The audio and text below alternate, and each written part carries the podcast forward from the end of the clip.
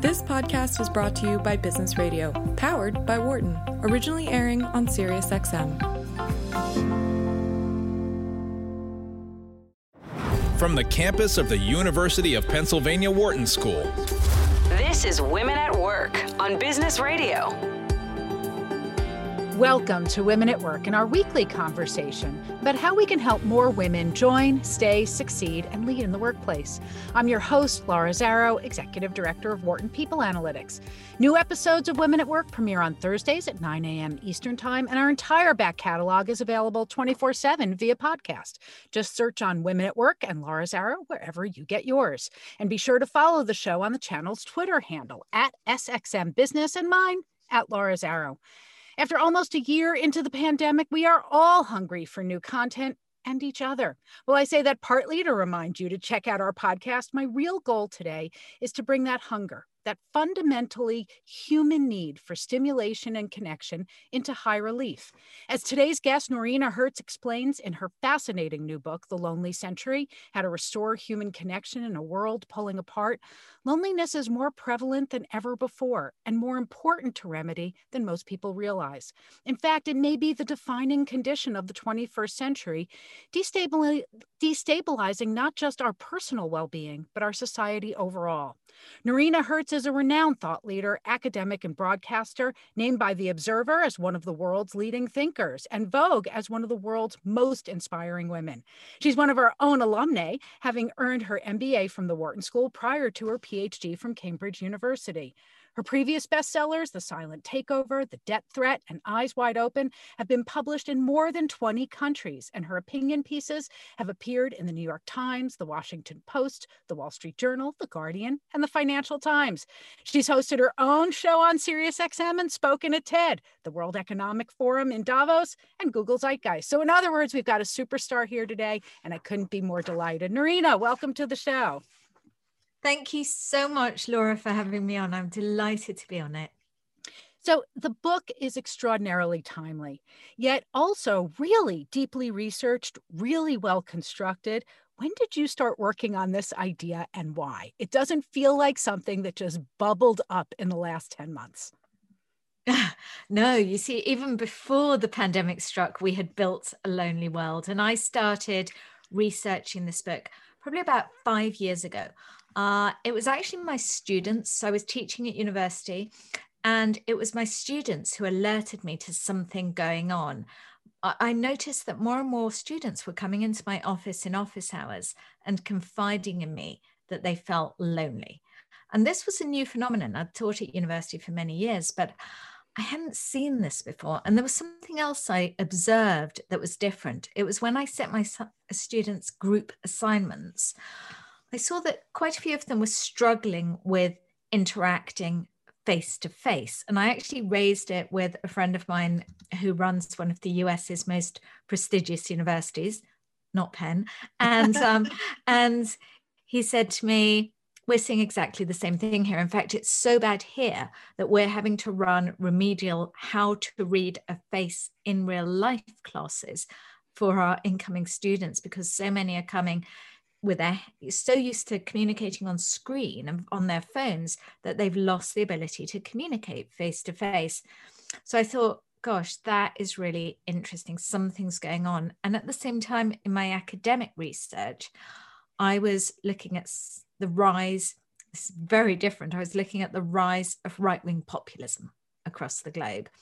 Why were people voting for leaders like Donald Trump or Marine Le Pen in France or Matteo Salvini in Italy. And one of the things that came out time and time again from my interviews with right wing populist voters was how lonely they felt, how craving they were of community, how invisible they felt, and how they were finding this community and feeling that they were being seen and heard in right wing populist movements. So I thought, okay, loneliness again um, coming to me at a very in a different way and then I had a third aha moment, all happening at roughly the same time. I had bought, uh, well, maybe slightly later, I had bought an Alexa. And I'm very sorry now if all your devices go off in the room. Um, and I noticed that as I was you know I'm, i write books and i spend a lot of time at home even before self-isolation became the norm i was self-isolating and um, i realized that i was becoming increasingly affectionate towards my alexa and and you know i'm feeling somewhat attached to her. I mean not in a weird speaky way but just kind of but just like it was nice having her in the house. And um and which got me thinking about the role that social robots and virtual assistants are likely to play in our futures moving forwards, especially as they become more sophisticated. So I had these three very different um, aha moments at kind of really um, similar times, which made me think this is something I really want to look at is loneliness, the thread um, that's linking together some of these seismic societal, political, and also economic shifts that we're seeing nowadays. And I think that it is. A, so, even before the pandemic, one in five Americans were lonely. And even before the pandemic, one in five American millennials said that they didn't have a single friend, which is shocking. Of course, the pandemic has made this all even more timely. Um, research that came out just a few weeks ago said that around 50% of Americans currently feel lonely. 50%. And, and it's heartbreaking to hear that when we think about it from just our empathy of what it means to live and carry loneliness. But in the book, you also shared with us, and I'd love it if you can help our listeners grasp just a little of it, of what the big impact is of loneliness, loneliness is on our health and well-being and productivity. Yes. So when we think of loneliness, we typically think about the mental health impact it has. And of course, it can have a very serious mental health impact. Um, loneliness can make us feel more depressed, more anxious, at the extremes, even increases our risk of suicide. But it's not just our mental health that loneliness affects, it also affects our physical health in a very serious and profound way. Why this is, is because when we're lonely, because we're designed in evolutionary terms not to be alone, because we are essentially creatures of togetherness, what happens when we're lonely is that our blood pressure goes up, our heart rate goes up, our levels of cortisol in our body, our stress levels go up. All of these essentially signals kind of saying to our body, don't be alone, go and find your tribe, hunt and gather with others. trouble is, in modern life, we ignore that and we remain alone, lonely um, for weeks, for months, even for years. And chronic loneliness, so feelings of loneliness um, that has sustained, mean that we're constantly in this state of high alert, fight or flight, which is really bad for our bodies, which is why researchers have found that loneliness is actually as bad for our health as smoking 15 cigarettes a day. Oh my God. Yeah. yeah. So it's not just a matter of, you know, compassion, it's a healthcare issue. Absolutely. It's probably the biggest public health issue that we're not talking about. It's staggering. And there's a really um, a deep irony here, because as you've described it, we have never had a more digitally connected world, never mind a digitally connected generation who are expressing such intense loneliness. So, how is that constant digital engagement increasing the loneliness? And what is it that's making us such addicts for it? So I think you absolutely hit the nail on the head with your use of the word constant, because that's the difference. There have been talk in the past about, you know, basically every time a new technology arrives, there are people who say, oh no, you know, this is going to be damaging when televisions came, even when the telephone came, someone wrote to the New York Times at the time, you know, this is going to destroy civility. So there have always been these outcries. The difference between our smartphones and social media is the extent to which we're on them constantly, perma connected, perma addicted. And the devices are designed, of course, to be addictive. Why this matters, why this makes us more lonely, is because we are swapping in person interactions with digital ones.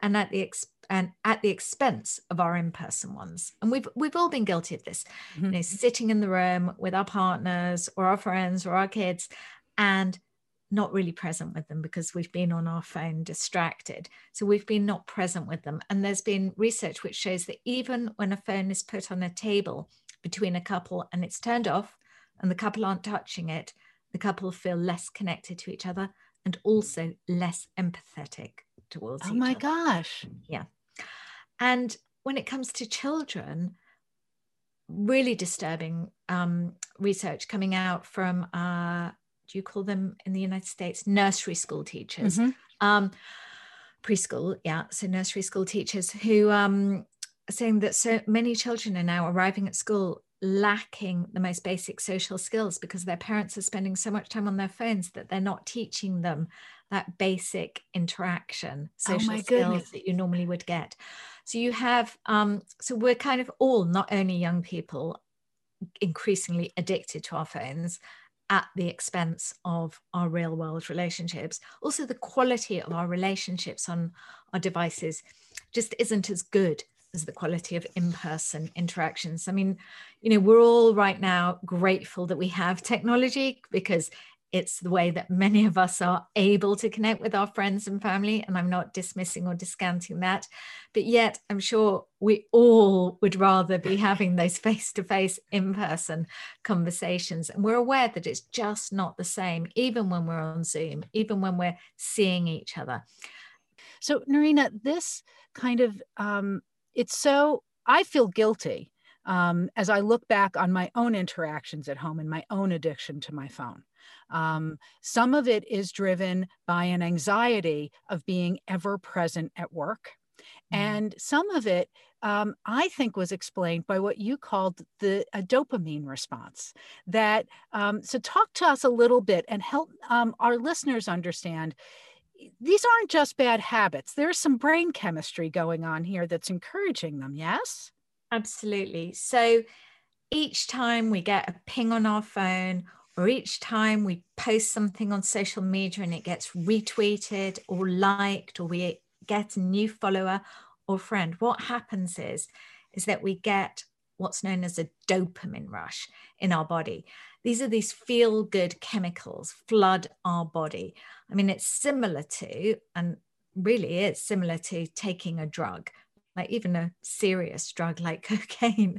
And um and and we crave we we crave this feeling once we've experienced it like any addict we crave it and so we crave and so what happens is people post things in order to get liked and retweeted and um, and feel very bad when they post things and they don't get liked or retweeted um, which is something that the young find particularly painful uh, I, there was one young boy who I interviewed, Peter, 14 year old, and he told me it was very painful. He told me about how he would post on Instagram and then he'd be waiting, waiting, waiting, hoping that somebody liked his post. And when they didn't, asking himself, What am I doing wrong? Feeling so invisible, he told me. Um, so yeah, so they're addictive and they also they also make us feel that everyone else is more popular than us. Because you scroll on other people's social media feeds and you everyone looks like they're having the best time and they're hanging out with friends As, well, nowadays, but still as if that's all real yeah. and not just a performative illusion. Exactly. Exactly. So we're becoming so we become the risk is we become disconnected not only from each other but also from our own true selves as we feel ever more um, compelled to perform ourselves and to present only this perfect vision of ourselves. When it comes to work and that's something that i talk about i write i have a couple of chapters in my book which look at the workplace specifically. And you're absolutely right to say that we always should question ourselves about this always being on and whether we always have to be.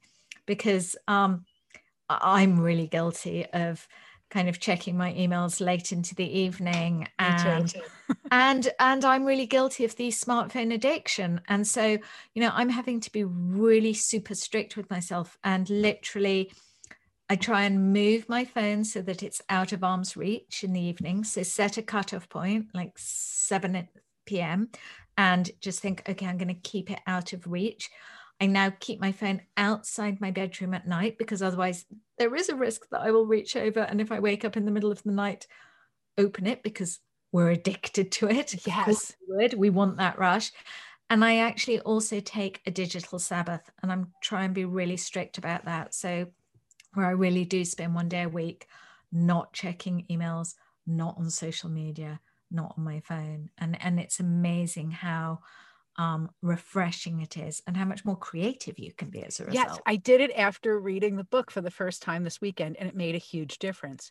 It wow. also made me think about going back to when we talk about particularly our kids, um, what you call Generation K, that when we were kids, um, and I think for a long time, particularly since adolescence was an, emerged as a social construct, we were seeking the approval of our parents. We were um, concerned with a set of close relationships of people whose judgment about us mattered and would be reflected back to us on a regular basis. Um, the presence or absence of it, the form it took, may have led some to, you know, great success or years of therapy. But it was about our most intimate relationships. We now have a whole generation that's seeking that affirmation, but they're seeking it from strangers worldwide on a public forum. And so that we've invested great meaning in things that shouldn't have meaning at mm. all. Mm. When people don't get the affirmation that they're seeking, you wrote about this connection between um, loneliness and powerlessness.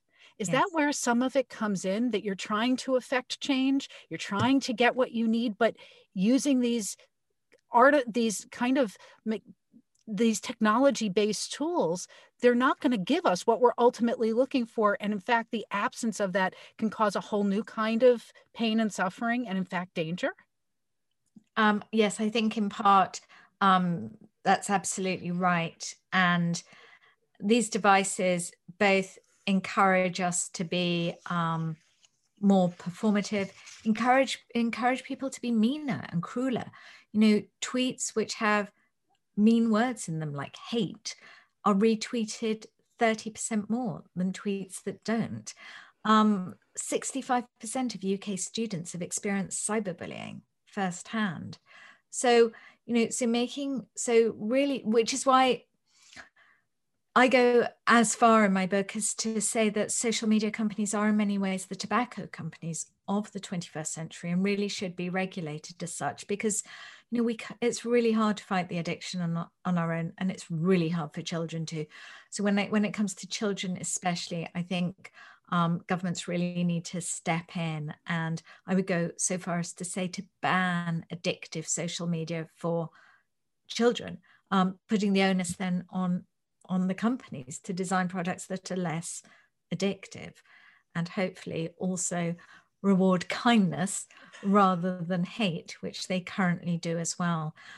But powerlessness is another theme, yes, that comes out through my book time and time again, because loneliness isn't only about feeling that you're craving company and connection with your friends, it's also about feeling disconnected from your employer, mm-hmm. from your workplace, from your government, from the state. It's about craving um, visibility, um, being seen, being cared for, whether by your friends or family or by these bigger institutions. And that's something I talk about as well a lot in the book. Um, as you were referring to social media and how the nature of what's discussed, how it's discussed is so pernicious, made me also wonder in the workplace, um, the way that we've become so dependent on email and text messaging, whether it's via Slack or instant messaging, as a primary way of engaging with our colleagues. I've always felt like something's missing there that the nature of our communication and our collaboration changes. And that's without having done the research. Share with us what you've found about this kind of um, it's a nature of dialogue that's not in real time so it's kind of mm-hmm. i assert my thoughts you assert your thoughts and it seems like we do it without any grace or compassion along the way Yes, for sure. So I think there are a few reasons why these kind of conversations feel ultimately dissatisfying on the whole.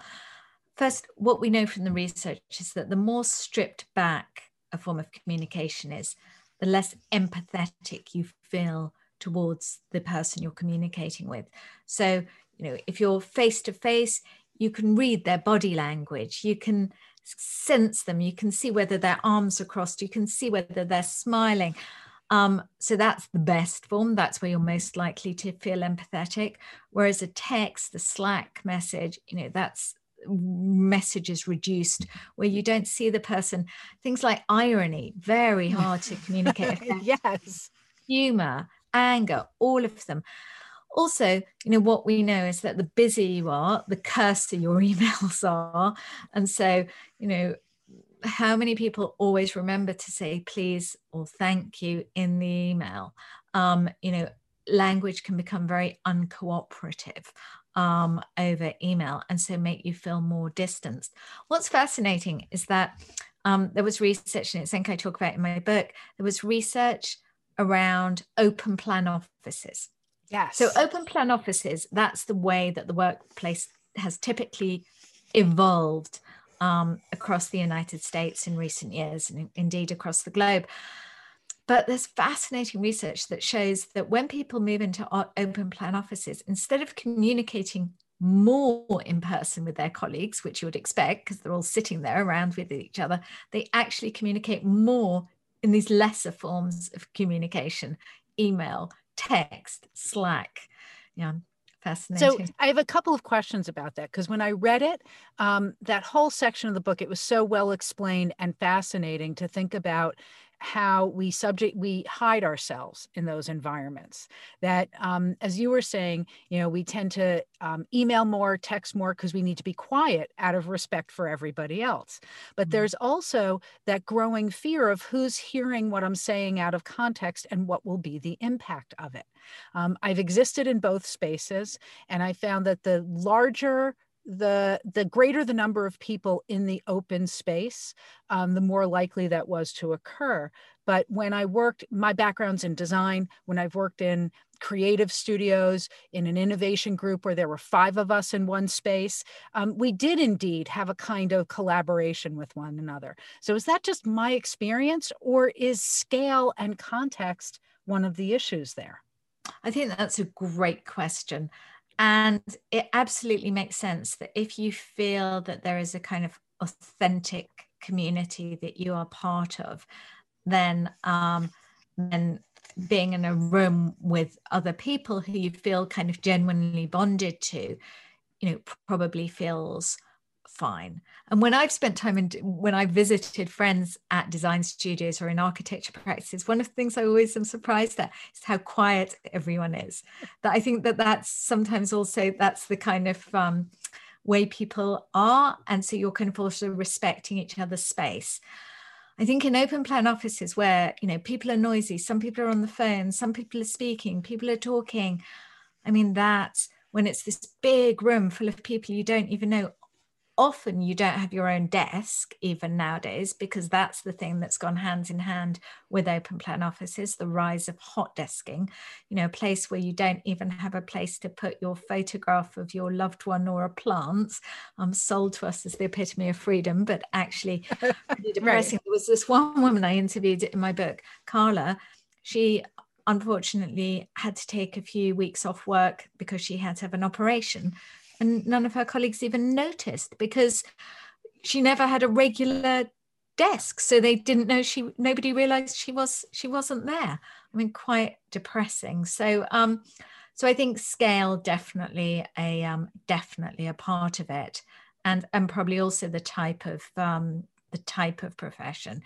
And kind of yes so, so and also it sounds like in that it's not just the the scale, but as you said, hot desks. That question of we could be in a sea of a hundred or a thousand people or ten, but do we have a place? Do we have an identity? Do we belong? Yes, and are we seen?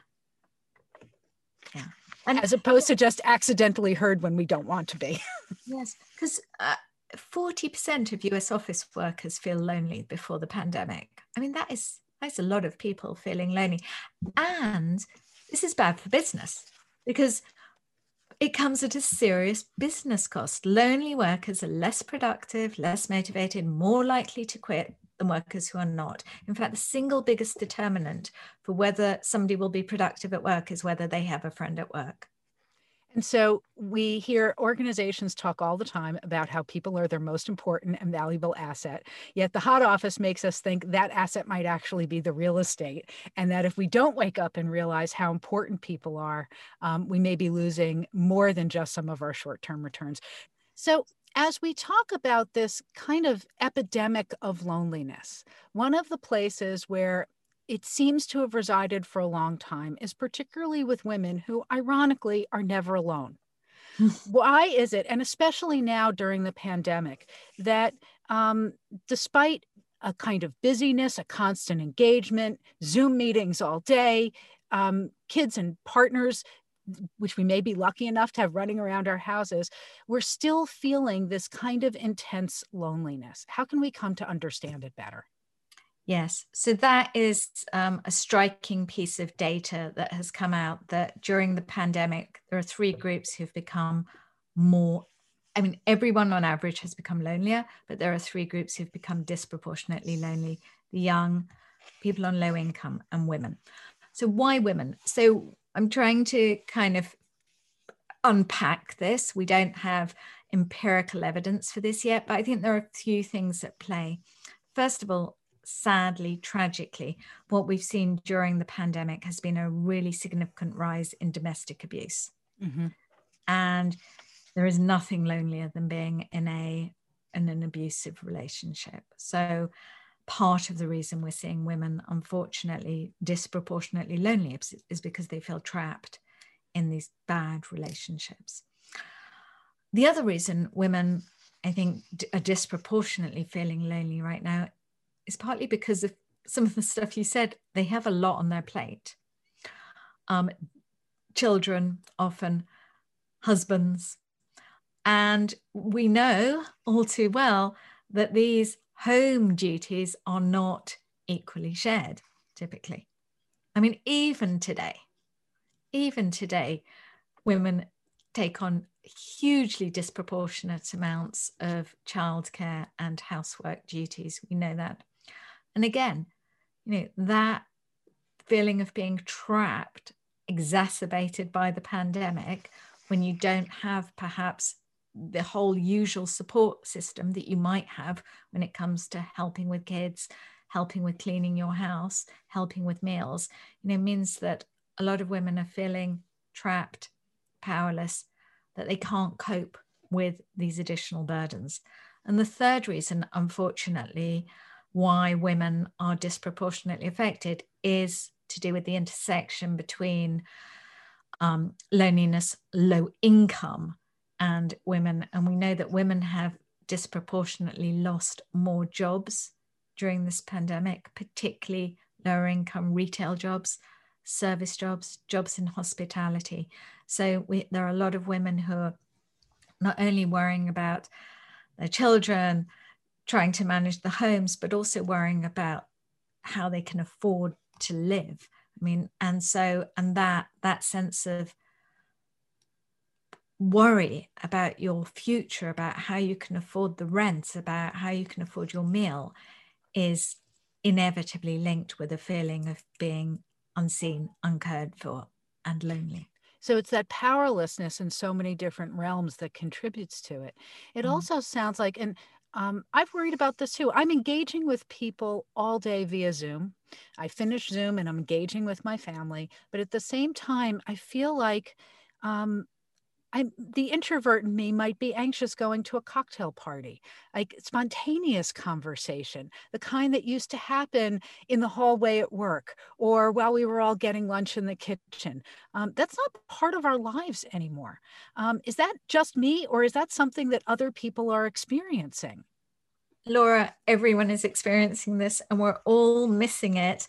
Um, you know, we're missing what I call micro exchanges, all those micro exchanges that we have in our typical day, whether it's, you know, when we pick up our coffee in the morning and we chat to the barista, or that catch up with a colleague at the water cooler. I mean, all of these moments that punctuate our day helps us feel more connected to others, and we don't have them. And instead, we're going to these scheduled meetings where there's no time for chit chat built in. And anyway, chit chat feels rather forced on these medium, especially if you're in some group meeting when everyone's kind of looking at you. So it's that you know that you don't have that privacy that you could have a quiet conversation on the side a joke with someone that's hard to do on zoom. So we have we have to work extra hard right now at thinking about how can we create these moments of more serendipitous encounters. And you know even if when we're on our daily walk even if we've got our mask on and we're keeping socially distanced you know consciously nodding to the person um, who walks by who's walking their dog and saying hello good morning. Like that makes a difference. Or when we go in and buy our groceries if we are still able to go into a shop right now to do so you know actually taking that time to exchange a few words with the shopkeeper or the greengrocer that can make a big difference to how we feel. The other thing that can make a really big difference is thinking is there a way we can volunteer within our local community right now because that's a way to actually connect with other people and meet strangers as well because we're missing that those meeting with strangers that are part and parcel um, of our normal lives.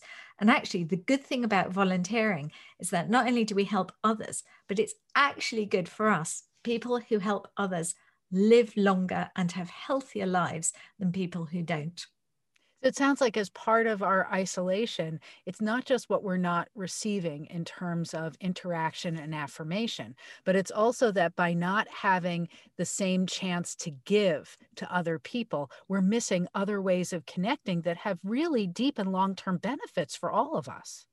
Absolutely. And the danger is, and again, you know, I can have days where I'm guilty of this myself. The danger is that you know, the pandemic's pretty grueling and, you know, it's testing us in ways we've never been tested before. And there are those days when one's instinct is just to hunker down and withdraw. Mm-hmm. And if we kind of give in to that loneliness tendency, um, that can be really problematic because the lonelier we, we are, the harder it then is to reach out. So, um, so so we really have to do everything we can to kind of push push that away that feeling. And even when we're feeling like withdrawing kind of really push ourselves to actually make that call or send a text to someone.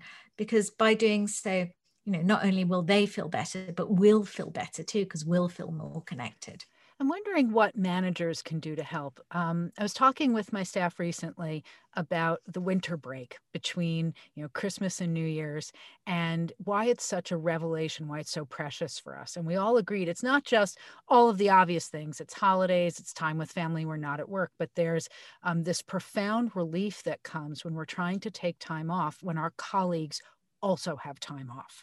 And that constant pinging of our devices, the email back and forth, it stops. Um, we're not getting a backlog of work because we took vacation while everybody else is working or feel that pressure to dive in.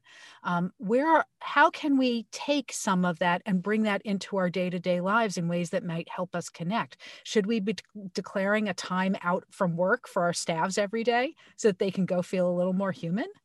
So some companies are doing exactly that in Europe.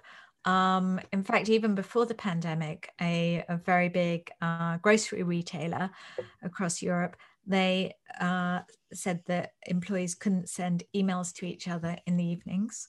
Um, Daimler, one of Germany's biggest car manufacturers, um, they banned um, emails when staff were on holidays.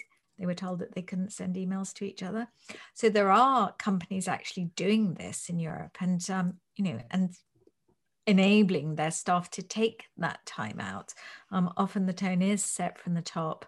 Um, I'm on the board of Warner Music Group, and it's something that Warner Music Group has been, you know, taking very seriously for the past few years in the UK uh, they uh, initiated a whole initiative really um, where the message was when you're out of the office, when you're on vacation, you know, stay on vacation. And um, and one of the things that was fascinating was in a way, um, whereas the older stuff kind of got that, young some of the younger stuff needed almost kind of coaching for how to be offline. Like how do you then manage things so that when you're offline, um, your team knows what to do, etc. So planning for being offline because it was such a new phenomenon being disconnected. which it, it's funny that you bring that up. When I was reading about that, when you mentioned it in the book, um, my daughter and I were just reminiscing about this. This was maybe um, she was 11 or 12 at the time and we were both on our phones texting we were on the train leaving the city and we missed our stop and the batteries were dying on our phone. And so we wound up getting off at the next station. Both of our phone batteries were dead. And she was really frightened. She had never existed in a world before where we couldn't call for help, we couldn't use our phones as a solution, and as if this was really a crisis. And I took it as an opportunity to say, no, there are actually ways to solve these problems without these tools. We did it for many, many years. But it woke me up to a whole generation that's not used to existing without these devices and tools. Yeah. How can we start to bring that like for those of us who have small teams or large teams and bring that into our workforces mm-hmm. what are some of those skills like you said how do you prepare to be offline how can we start to teach that to people so that we can all benefit from it yes well I think part of it is having this open conversation with your team and actually kind of recognizing that what if you're an older leader, might seem um, rather straightforward, might not seem straightforward to a generation who are permanently on their phones. So, um, so I think kind of really helping them through that. Um, another thing uh, we did at Warner Music Group was in meetings. Um, it actually instigated a policy. So this is for when we're back in the office, which hopefully we will be before too long. Um, actually, when people were in meetings in a meeting room, put your phones in a basket. So they had baskets on the table for people to put their phones because otherwise the temptation is we've all been in meetings where people are kind of half concentrating, half on their phones. I love that idea. The other, there's a lot in my book I talk about, and this is a bit of a recurring theme the importance of eating together. And that's something which, again, um, can be uh, recreated once we go back into the office. There's fascinating research uh, which shows that companies of firefighters perform twice as well if they eat together than if they don't, which I love. And that's something easily kind of fixable at work. It's about, you know, creating a table um, where people can eat together and actually encouraging them to do so at the same time. So many different ways that managers can actually um, address this and um, and as long once they realize that it's an issue they need to for those of you who just tuned in, you're listening to Women at Work here on Business Radio on Sirius XM channel 132. I'm your host, Laura Zarrow, and I'm talking with Noreena Hertz about her book, The Lonely Century How to Restore Human Connection in a World Pulling Apart. Noreena, I love that you say that about setting up the table. In our office, I have a team that varies from about seven to 10 people. Um, one of the things that I did when I got my first chance to create the layout of our offices was I created a family kitchen. We put oh. a giant table in it with you know, seven or eight chairs, a family style refrigerator. And I was hoping that if I built it, they would come. And they really did.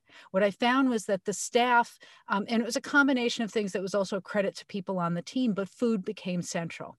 They would reach out to each other, go out in West Philadelphia where our offices are, go and buy food, or they bring food in and warm it up and get it out of the family fridge. And then everyone would come back and gather at the table to eat. And I, I found that. that. it built these beautiful relationships between the staff.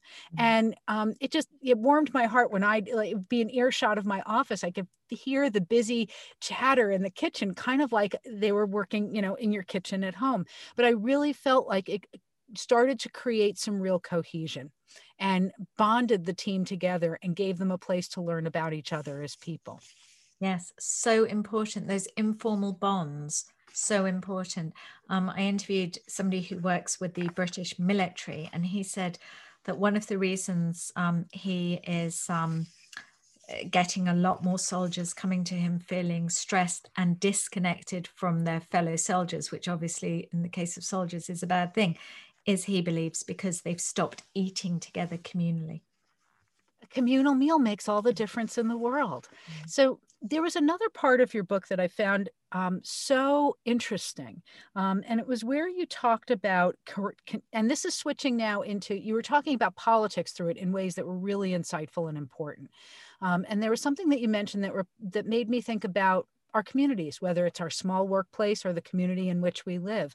But it, the phrase was contemporary deliberative democracy initiatives and with this idea that if they build it, they will stay. Could you help explain what it is and how it works? Because it seems something that could be profoundly useful and not hard to implement. Yes. So this really speaks to the fact that people want to have voice. Um, being loneliness is also about, uh, being lonely is also about feeling unseen and unheard.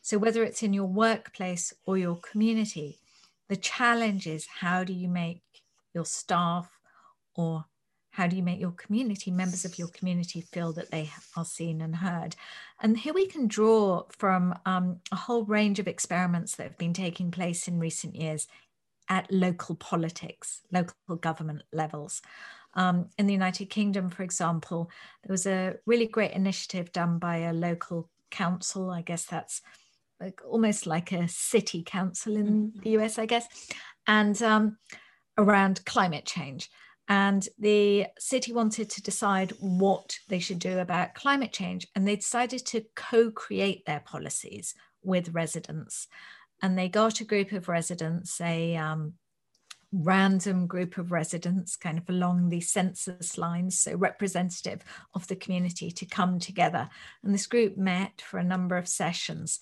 and were charged with coming up with policies and they had trained um, you know, people kind of helping them understand what the issues were. And it was fascinating to look at the process because you saw different people with very different views. Some people were pro um, doing something about climate change, some people were climate change deniers almost, um, but coming together. And the one thing they were told was they had to come up with 12 solutions. So it was, so they just had to come up with that. And that process of working together, of coming up with your ideas, of having to respectfully listen to others and civilly agree or disagree, um, that process itself is incredibly valuable. So this isn't about leaders handing everything over to their staff and saying, you make all the decisions and I'll follow them. But it's about instigating processes whereby people have ways of being seen and heard and where you as the manager you know of course you ultimately you know and you need to set this up clearly if you're doing this at work from the start to manage expectations. So you know if you say this is a process where i really want to hear ideas i really want to get your input i really want us together to come up with things but be prepared i'm not always going to agree and decide to do. But when i won't i will explain why i haven't. That's the important thing that's the way to get your staff to feel really part of something. Because alongside the crisis of loneliness at work is a crisis of disengagement at work, with 85% of um, employees feeling disengaged. 85%? Yes. yes. That's, for the sake of argument, almost everyone. Yes. So, I mean, so much that needs to be done. And the other thing, and maybe this speaks to women particularly, that that where I think companies could do a lot better, is around valuing qualities like kindness and compassion in the workplace because these are not traditionally qualities that have been valued you know instead it's been qualities like competitiveness or determination yes. or tenacity i'm not saying we don't need those qualities in the 21st century we do but we also need qualities like kindness and compassion and care, which have been really devalued and ignored. You know, they're not typically singled out as things that employees get rewarded on.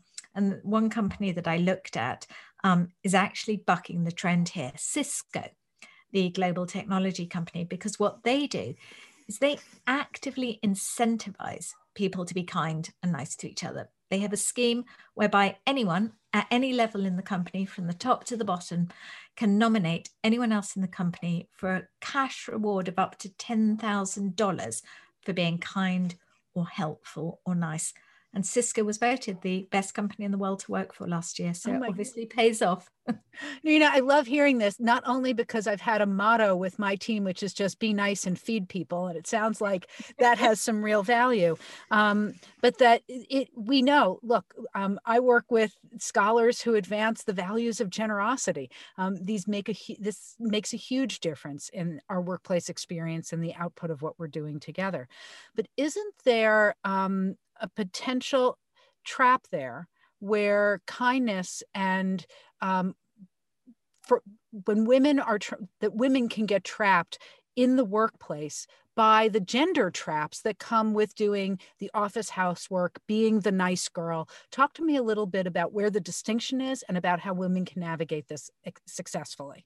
Yeah, I mean, I think that's a really good point, and it's a real point. And we know from research that women who are perceived, unfortunately, as being super helpful often pay the price because they're viewed as not having these other traits, which are really valued.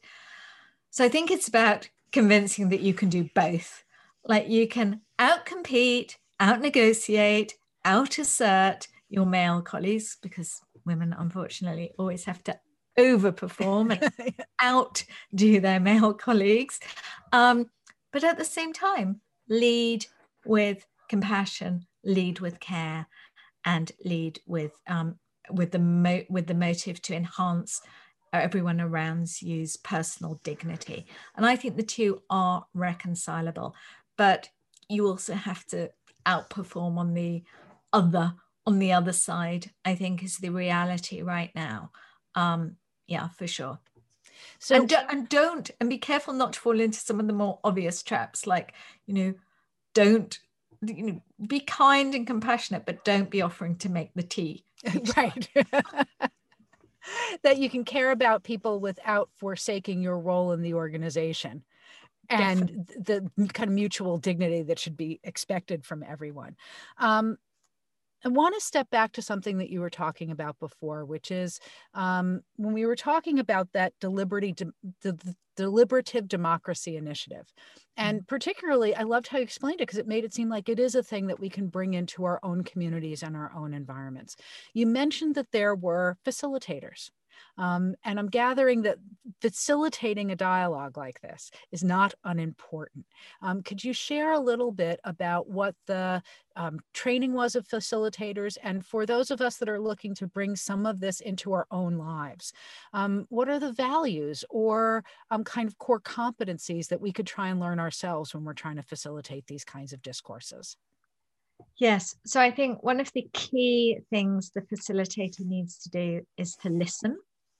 Um, the other key thing is they, and really important, is to make sure that people, that the people speaking, different people are speaking, and that somebody isn't monopolizing um, the voice. Because, of course, in these deliberative settings, the extrovert, the loud person, often the guy, um, is more likely to take up the oxygen if the facilitator doesn't make sure that that isn't the case. So I think two key skills listen, um, be able to paraphrase and repeat back. So this is summarize.